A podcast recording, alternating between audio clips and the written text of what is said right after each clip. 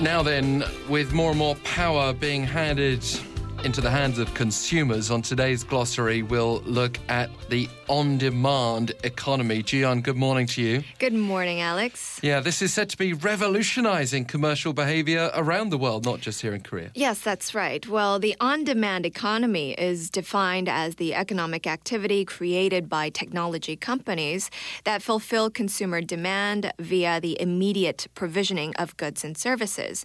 Uh, some of the representative cases include Amazon and Google's uh, immediate delivery services. And, you know, there's even talk of them employing drones in the yes, relatively exactly. near future. That mm. seriously could be almost as you demanded. That's right.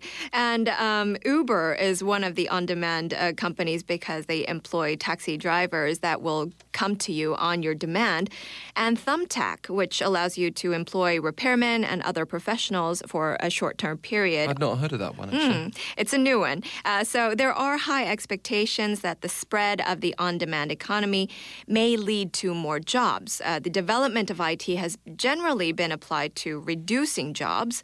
But the on demand economy is founded on IT while it requires the labor skills to service customers immediately.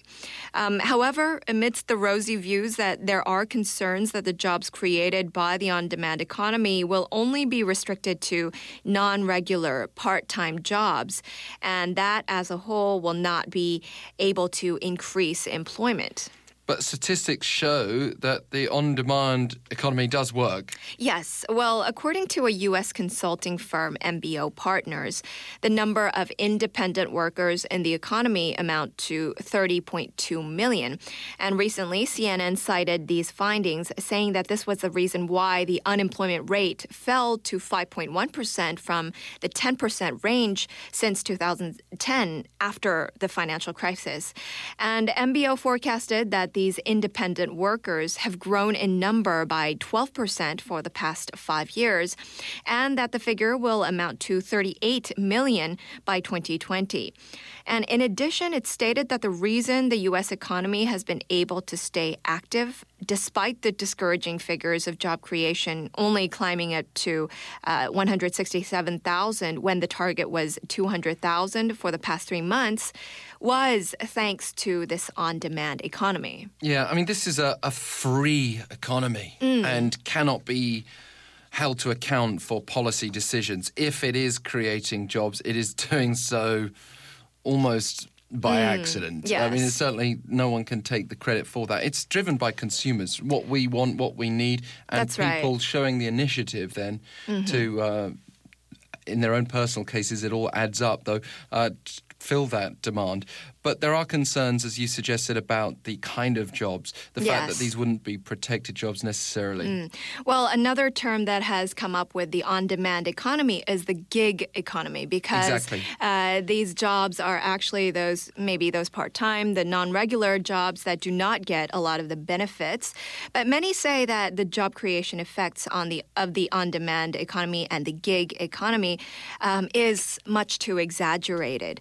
For example, um, Uber started operating in the U.S. in the mid 2012 and had over 160,000 contracted drivers. Um, and had reported that new drivers amounted to 40,000 every month. But the Wall Street Journal pointed out that even if these companies are hiring more people, they are petty figures compared to the entire U.S. labor force of 157 million, and that the number of business owners are actually decreasing. Uh, some voice concerns about the quality of jobs, and apart from a few states, uh, some companies do not guarantee minimum wage for these workers, and they don't provide overtime pay either. And some even criticize Uber for taking more than 30% of the driver's income, not thinking about severance pay or other kind of uh, welfare and fringe benefits.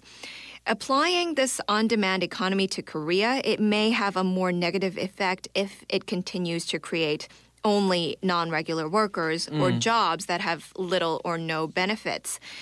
Uh, yet there are some companies such as Coupang that are doing extremely well.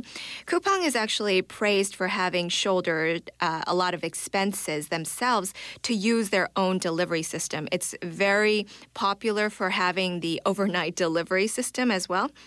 And for that, they had hired some 3,000 so called Coupang men or Coupang women, I guess, with, within a span of 1.5 years in this whole process. And then the on demand economy may be a major turning point for the Korean economy if we have more of these uh, companies.